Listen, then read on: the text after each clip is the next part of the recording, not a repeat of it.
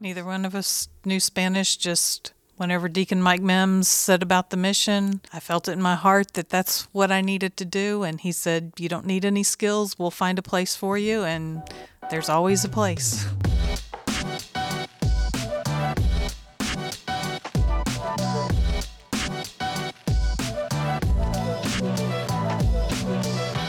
Hello and welcome back to Beyond the Bulletin, the official podcast of Saint Anthony of Padua. My name is Nate Hoffman. I am the Communications and Development Coordinator here at Saint Anthony's, and today I am joined by two of the leaders of the Honduras mission trip, Leon and Michelle Rieger. Hello, welcome to the podcast.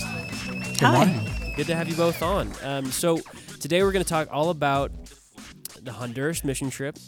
We're going to find out how long it's been going on, what the heck y'all do down there. Um, but first, tell me about yourselves. How long have you guys been parishioners at Saint Anthony's? We've been here since the beginning of Saint Anthony's. Saint Oak Ridge. Cradle Saint Anthony's parishioners. That's I, I love to to meet you guys, the, the, the fabled five hundred or however many it was. Um, so you guys made the made the jump straight over from whenever we split off from Saint Simon and Jude? Correct. Correct. Right. Very good. Okay. So you've been around. You've seen this place grow. Definitely. It's grown just a little. Yeah, yeah. You've been here since the beginning, but the Honduras mission trip has not been here since the beginning. What do you know about the origins of, of that mission trip? It began when uh, Deacon Mike Mims was going with the Franciscan school, and uh, he would go with them, and he asked them what the needs were up in the villages where we visit, and he discovered that they really, really wanted some medical help.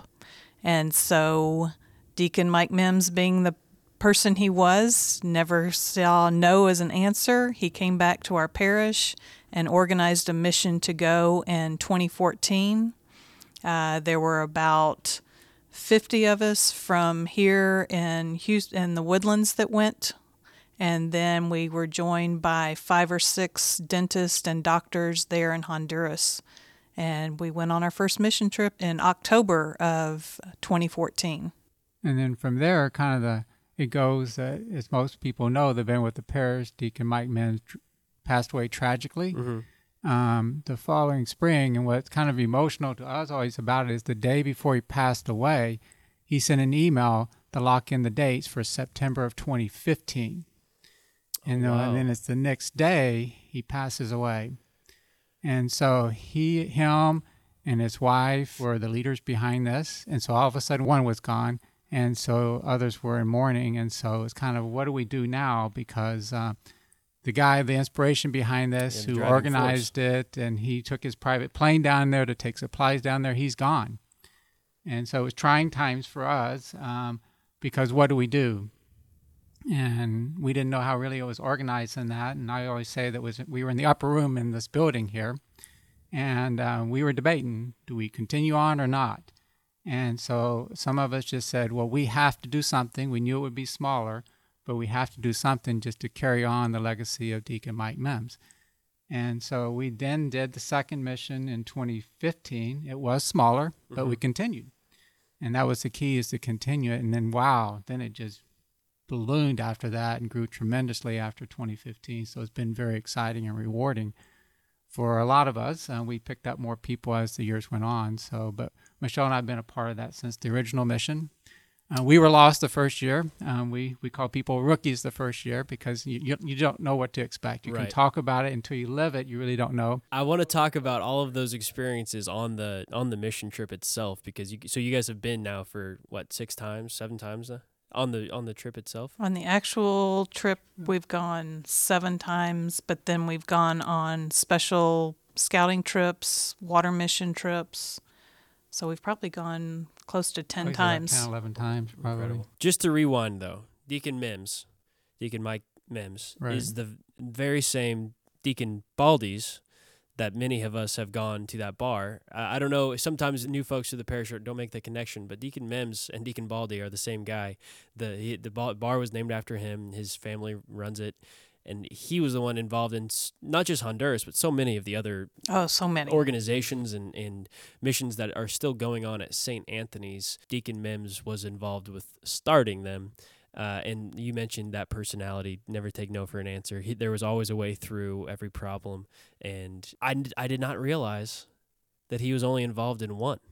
Yes. He was only, only there for the first one, and and and then it was placed in the rest of your hands. So, wow, it's incredible that uh, you guys had the tenacity to, to keep going. So you said that there's been a lot of growth through the years. How many people go on this trip? Our last trip, I believe we had seventy-five people from the U S that went. There were about ten more Hondurans that joined us on the trip. So we've had to actually cap it because we're our facilities for sleeping, we call it a rundown Hotel six, which mm-hmm. was what Deacon Mike Mims described it, because he was everyone was asking him what it was, and he finally said, well, just imagine a rundown Motel six. And we got it, and that's basically what it is, a very rundown Motel six. But we're kind of capped out in that from that perspective is how many people we can accommodate. We've not been, had to tell anyone no so far, but we just kind of have to balance that a little bit, so... And if it got bigger, we'd consider, you know, doing other options. Finding a different hotel yeah. or something like right. that. So we have, there's, you know, seventy-five, eighty-five people who go, and we stay in the hotels close to each other. But during the day, we're divided into three different villages. So you're really with twenty-five to thirty people that you're actually with from our church during the day. You develop a special bond with that twenty-five to thirty during the day. And then you all come together at night and reflect on what happened during the day. So describe that for me. I mean, we go to Honduras as a team. We arrive. We're in this hotel, and then you split off. You said so. Are there there are multiple locations? What what what exactly are we mm-hmm. doing in in Honduras uh, on on the daily during these trips? So a typical day once we've arrived in Trujillo is um, wake up bright and early in the morning, about five. We have prayer on the beach. And have breakfast, and then prayer on the beach. Is that some kind of drink that you guys are? no, no, no drink, oh, no okay. drink. We do the official prayers in the morning, and uh, have a good breakfast, hearty breakfast. Pack up our sack lunch of beef jerky and chips and cookies for our lunch, and then we load onto the trucks. We'll have about nine people per truck. You'll put four or five inside and about four on the back. And uh, we divide up and we go up into the villages. There's three villages. There's La Colonia, El Mirador, and La Esperancita. To get to La Colonia takes about thirty minutes on the truck. To get to El Mirador, which is a little farther up the mountain, is about forty-five minutes. And then Esperancita is a little bit farther down the beach and then up into the mountain, and that one's probably about forty minutes. Okay. And so when we say driving, we're just kind of along the, you know, coastline for about three miles, and then you go up the mountains, and up is four-wheel drive only. Right. Um, you cannot go up in a normal vehicle by any means, and it's a tough drive even at that. Right. This the highways, I can't imagine, are very well maintained. They're if more they're of a horse highways. Trail. Right. Yeah, think of a trail that you kind of tried they're to widen a little to... bit to have a car go through. Right. So there's small pickup trucks. You can't fit a big pickup yeah, truck on okay. this road. All right. Wow. I mean, uh, the uh, the picture I can I can sort of s- start to see it. What what do you do when you get to the, the villages? Once we get to the villages, then um, you're divided up into teams. So you have your medical team, your dental team, your logistics team, and then a catechetical team. And so the medical and dental are setting up in the schools so that they have a clinic running there. Uh, then catechetical is we have a run a little vacation Bible school for the kids, and we set that up in the chapels usually. And then logistics, which my husband has yeah, been a part of. Yeah, we do whatever needs to be done, repairing the chapels, repairing the schools. We even put in a culvert so they could actually get from one little village to another on their motorcycles when it rained, because they were cut off from each other when it rained. So we put in a little culvert. What, what's a culvert? Oh, a culvert. Uh, it's just a, think of a big pipe that's twelve to eighteen inches wide in diameter and allows the water to go through that pipe instead of over the, the trail. Over the trail. Okay. Right. Wow. And so we just do whatever they need. Whatever it takes. And they they normally... point out some things that they need, um, and so we do do the scouting trips in advance that help us, and we communicate with them, and so we kind of combine with, you know, the skills they can provide and the skills we can have. So, for example, um, Deacon Mike Mark is very handy and very good at electrical, and so um, we would coordinate getting electrical supplies, and him and another missionary or two would put in the wiring in a proper way, because their way of doing things can be kind of dangerous at times. Hazard, maybe. Yes. Mm-hmm. And so we kind of scout that out and figure out what they need. So that's why the scouting trips are important, to decide what their needs are. And then while we're there on mission, we have more people then, so the logistics team can actually uh, do that along with um, the villagers there, combining forces with them. Okay. The wiring is needing to be done because whenever we first uh, went on mission in twenty fourteen, there was no electricity in any of the villages.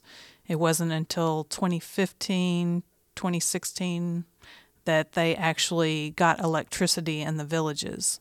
And just because they have electricity in the villages doesn't mean that the homes have electricity.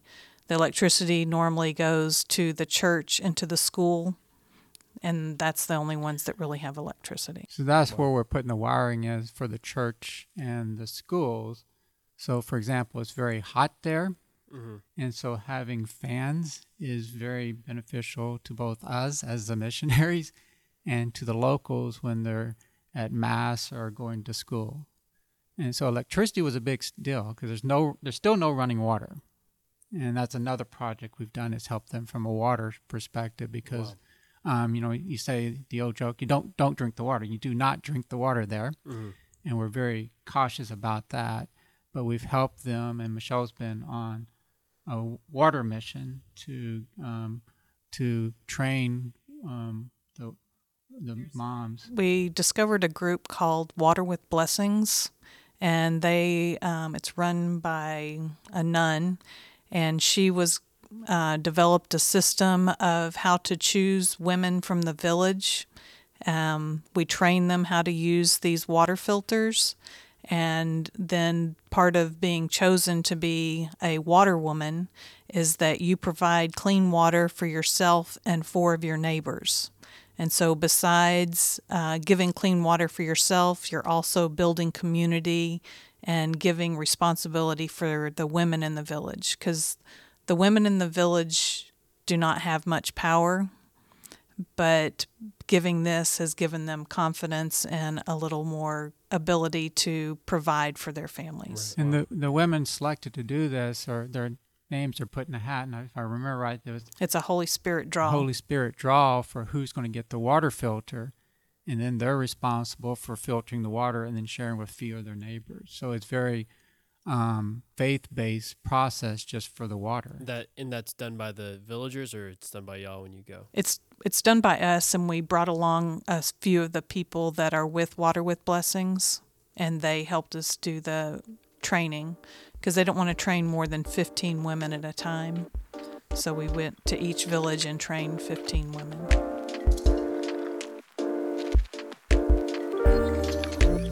Wow. So these villages, no water, no electricity when you guys arrived. Or they have water, obviously. Just but spring, just the, the water is...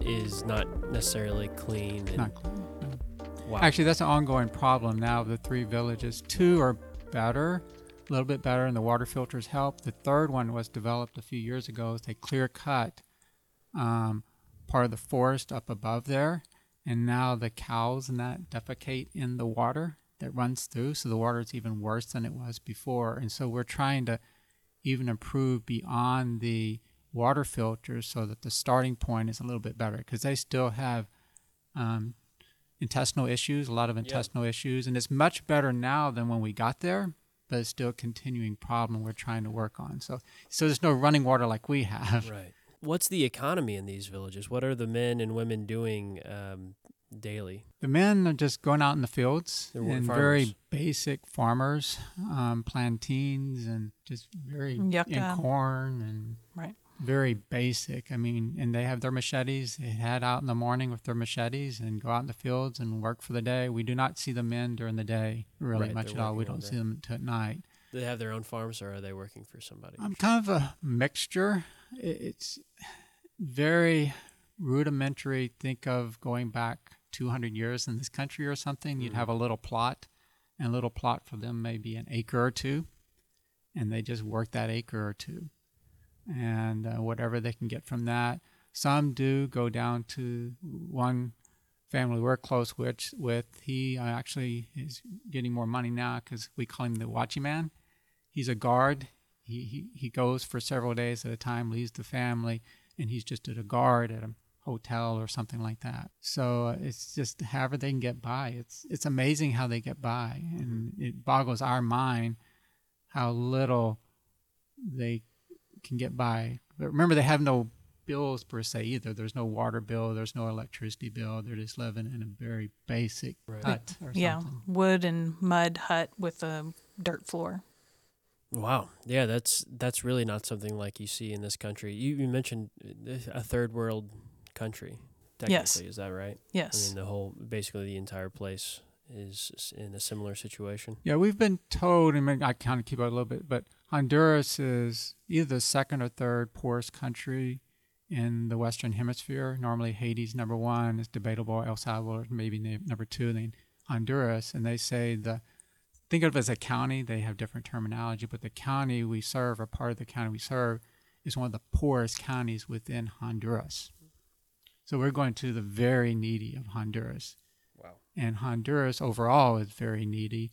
Um, the median education is through the sixth grade, and that kind of leads into another one about our villages. When when we first began going to Honduras, um, in the villages, the school stopped at grade six. So that was, if they went to sixth grade and completed that, that was a huge accomplishment. But most of them didn't even make it that far. And since we've been going, we uh, worked with the government to be able to add seventh, eighth, and ninth grades in the villages, and the students are are going through that. And once they've graduated from ninth grade, we've helped them uh, give scholarships for them to go on to tenth, eleventh, and twelfth grade at a school called E V S. Um, it's outside of San Pedro Sula. It's a Catholic-based uh, high school where they have vocations and uh, graduation from high school and the ability to go on to college. This last year, they had the first two students that graduated, and um, they're going on to college now. So it's wow. Yeah, this school is amazing. We were blessed. A few of us got to go there last September, and you know they start with morning prayer, and they give had morning reading, and they give thanks to God for what you know they do have, which you know, but they they feel very thankful because they are blessed because they are getting to move forward in their education where many others of their peers are not getting to do that. So it's an amazing school. So, well, one of the things to point out is um, they're coming from these villages where their beds were hammocks or, you know, can drink the water. And now all of a sudden they're in this school. They're in a dormitory. They have a bed now for mm-hmm. the first time. They have a indoor plumbing. They have showers. These are all things that are all brand new to them. And so it does. It is quite an adjustment for the kids, uh, but the ones who are able to make the adjustment have been very happy. And are they quite grateful for the change, the opportunity? Oh, it's amazing. Yes. One of the big things is, believe it or not, where the school is is at about five thousand feet, and so they find it very cold. Oh, really? They're freezing, and yes. they're, they're asking for us to provide coats. Coats and stuff? Yes. Coats. What, what temperature is it at five thousand feet? In the winter, it does get down to mid-fifties. Oh. But, but remember, these are people not have never experienced right. fifties. They, you know, extremely cold for them is sixty-eight, yeah. you know, below seventy. And so it's just their blood's very thin, and they get very cold, so it's kind of funny. That's interesting.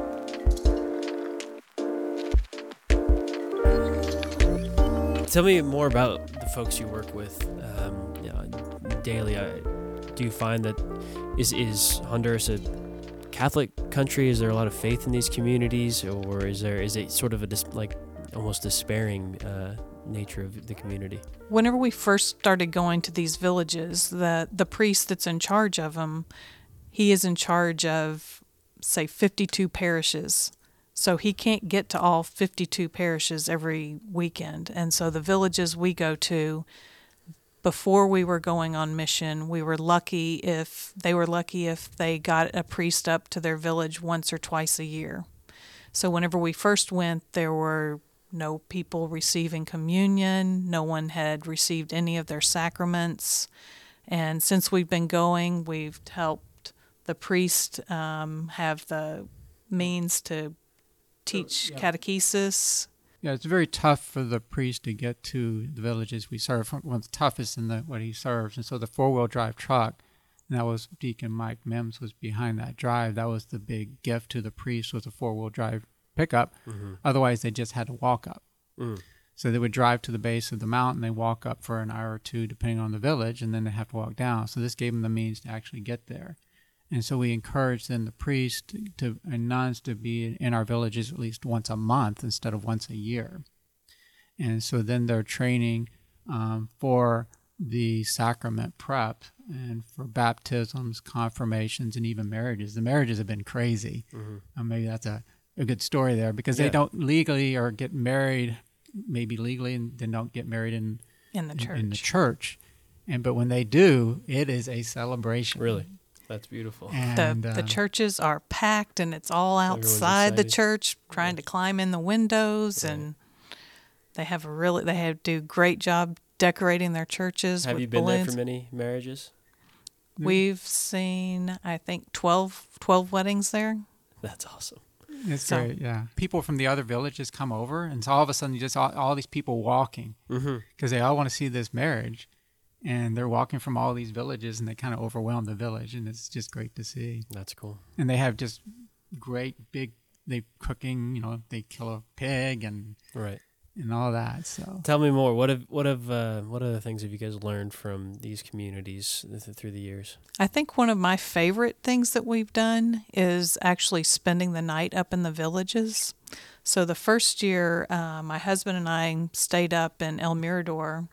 And it was just fantastic to see them and what they normally do. So the kids, we stayed in the church, and the kids came, and we taught them how to play tic-tac-toe, how to make paper, paper airplanes. airplanes was a big hit. Oh, that's awesome. And so just we couldn't speak Spanish. They couldn't speak English. So but just by hand motions, and we we just – it's amazing how much you can convey with body language so and smiles. So you guys don't speak Spanish no. right now? Michelle, a little. Well, not me. Much. Un poco? Muy poco. Muy poco. Muy poco. Muy poco. Mi so. Muy, muy poco. Yeah. And is that that's not a problem? You can still communicate? We have lots We're, of translators that come along. Okay.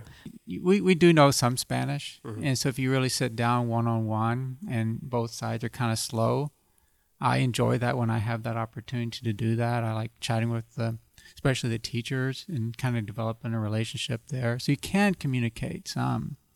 Um, the teachers know a little English, a little bit, so that helps a little bit. But the kids, they you can communicate with them. You can just play with them, right? And they just love it. So the interaction with the kids are wonderful. And the other time I've spent the night is um, we called it Women's Night. And so uh, several of the women missionaries stayed up in the church, and we invited all the women from the villages to come spend the evening with us. And so with translators, um, just discussing their lives and uh, their struggles and what our life was, and introducing ourselves was amazing. And whenever what we discovered is the women of the village had never gotten together as a group. They had never, ever done anything like that. So they were super excited. And the next year we went back, they had a group of the women who had formed their own little store within oh, the cool. village. Great. Wow. So real change is, is happening. That's amazing. So when you return from these trips, you, you go there, you spend a week, and you come back here to the Woodlands, Texas. So is that a shock? I mean, tell me about that experience. That, that that's a huge dichotomy in terms of just resources and way of life. Uh, and is it? It's. I'm sure this is naive to say. I mean, we have a we have an easier life for sure. Would you say we have a better life? What can we learn from the from these folks in Honduras that have uh, you know on paper like this a much simpler life? It goes back to what Deacon Mike Mims said the first year. We're not bringing God or Jesus to them. Mm-hmm. They already have it. We're just trying to enhance it, and and we're not trying to change their culture. We would we want to work with them on what they want to do. But um, we're not trying to make them Americans. We're not trying to make them Americans. We're just trying to make them um, have the means to improve their lives and improve their faith life. Because a lot of times the the sacraments were not there really, and so we have that ability to do that. And there's a whole catechetical piece to the, the team, right? Are they doing right. lessons and things during the week that you're there? Right. We we run a little vacation Bible school, and the church will be packed with one hundred, one hundred fifty kids that come that are so excited to learn. And it's just like we take the program like what we do here at Saint Anthony's with yeah. the songs, and but it's in Spanish. Translate it. And the kids have a blast learning the songs and uh, learning the dance steps. And they even, whenever we come back the following year, they're still singing those songs and doing the dances for us. So they really enjoy it. It is a culture shock when you get there because mm-hmm. it's just so different. And so I think we've gotten accustomed to it, so we just don't think too much. But the first, especially the first year or two, just thinking that they don't have running water, they don't have electricity. It's just very different. And then you come back here, and it's like, wow, it's kind of a kind of a rat race here, kind of feels yeah, like, and absolutely. Just have a different perspective. So it's everyone who goes really feels like they're um, they're closer to God and their faith because of that experience of being in Honduras and seeing what they have and what's really important in life. It really shows you what's important. Um, to see the smile on a kid's face because you hand them a water bottle, it really makes you appreciate all the things you have here. I have to say the first year I went, I was in shock, and but I never felt as close to God as I did whenever I was there. But then whenever I came back here to the Woodlands, it was a bit much in that I didn't really want to go out because of all of the excess that there is. Yeah, it seems like, is there a sense of guilt or something like that when you come right. back and you, you have your running water and you have your beer in the fridge and, and, and things like that? It, that's got to be a strange feeling where you... To go to the grocery store and have all of those choices yes. where basically there you have your corn tortillas, a little bit of egg. Sometimes they'll kill a chicken and have for that. A feast. They'd have that. That for a that's feast. a feast. So their diet is very basic, and so when you come back here, it's there's so much. And but that connection, we haven't been able to go as much, but they know that, um, you know, we're praying for them and vice versa, and so that's what has continued. Even though we haven't been able to go on the big mission, we've had small groups that go. Um, but we continue it that way. And then the financial support has continued to help them too. But but being there in person is critical. And oh, yeah. So my husband and I are very lucky that um, we have two families there that have asked us to be godparents to their children. And so we're very blessed to have that, and we have that connection. But whenever we talk to them and ask them why they chose us, they said it was because being able to see a couple together and happy and just working together and believing in God and showing their love for everyone around, that that was why they chose us. So it's not being able to go there. It's whenever we go, it's uh, leading by example of how God wants you to live and showing it to the people. Right. And they they get that. Yeah, we were shocked when we were asked, but Deacon Mike Mark was very adamant that, you know, couples are an example for them. Yeah. Because they don't see that as much. They do have some wonderful families there. And I know the one family we support um, were the godparents for one of their children. Just they don't have anything. Mm-hmm. But just a wonderful family. And just we really enjoy our time being with them, and what they value and how they're raising their kids is just incredible. everything they have is for each other, and there, there's a right. dependency there. Well, let's talk about this year's trip, or the next trip that's going to happen. So y- y'all have not been as a major mission trip to Honduras since twenty nineteen, I understand. Correct. And there was something that happened in twenty twenty. We don't need to talk about it on the podcast, but the the, the COVID, we couldn't go for a couple of years, right? So twenty twenty was canceled, twenty twenty-one, and now it's twenty twenty-two. What what's going what's happening with the mission trip this year? So um, we are have been working with the Archdiocese on that, and we've done private little scouting trips in mm-hmm. that, um, and but the Archdiocese had a concern about a big group going to Honduras, and so we've been working closely with them. Um, this last week, we did receive some positive news about that, right. And so the risk manager for the Archdiocese wants to talk with our core team about what he's, you know, what they would request for us. So we're optimistic we can get approval right. here soon. We had hoped to go for a big mission in June. It's just not enough time because we don't have approval yet. But we uh, we're hoped to have a small, smaller one. It's still kind of limited time for September, and then the big group for twenty twenty-three. Okay. So that's our current plans. And we will have a scouting trip in June. So we do have small expeditions, so to speak, scouting trips. Uh, Can parishioners sign up to see more information about going on that trip in twenty twenty-three?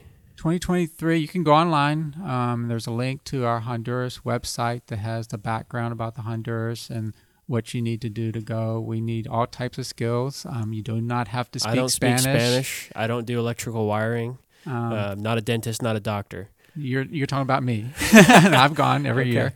Um, Michelle also, um, we didn't, neither one of us. Neither one of us knew Spanish. Just whenever Deacon Mike Mims said about the mission, I felt it in my heart that that's what I needed to do. And he said, you don't need any skills. We'll find a place for you. And there's always a place. Well, if, if you don't need any skills, that sounds like right up my alley. I think so, you've just signed up.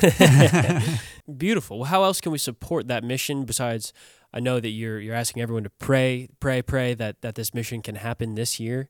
Um, you know, it's in the hands of the Archdiocese right now. Uh, what other ways can we support uh, the Honduras mission? Yeah, I would say, you know, prayer is number one. Um, number two, we do have the Taco Sunday and Second Collection this Sunday. Taco Sunday, so Second Collection this Taco Sunday. Sunday. So that'll be Sunday, May first. Hopefully you hear this right when this podcast comes out. If not, that uh, fund is still going to be available online. We can put a link in the in the show notes. But I, I'm excited for this Taco Sunday. Yeah, we yeah. will tacos, and then there's clay items also. Cool. So, but the tacos are always a big hit. Yeah. So, uh, and we'll also early. be uh, selling coffee. The coffee is mm-hmm. actually from the school where the high school students go in San Pedro Sula.